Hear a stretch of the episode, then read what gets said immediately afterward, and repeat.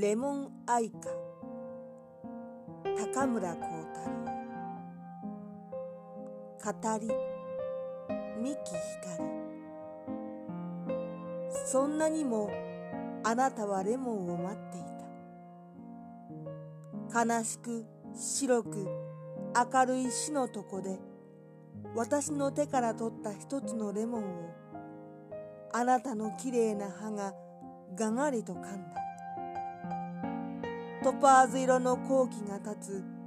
その数滴の天のものなるレモンの汁はパーッとあなたの意識を正常にした。あなたの青く澄んだ目がかすかに笑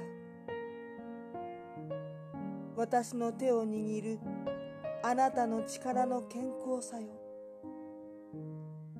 あなたの喉に嵐はあるがこういう命の瀬戸際に千恵子は元の千恵子となり生涯の愛を一瞬に傾け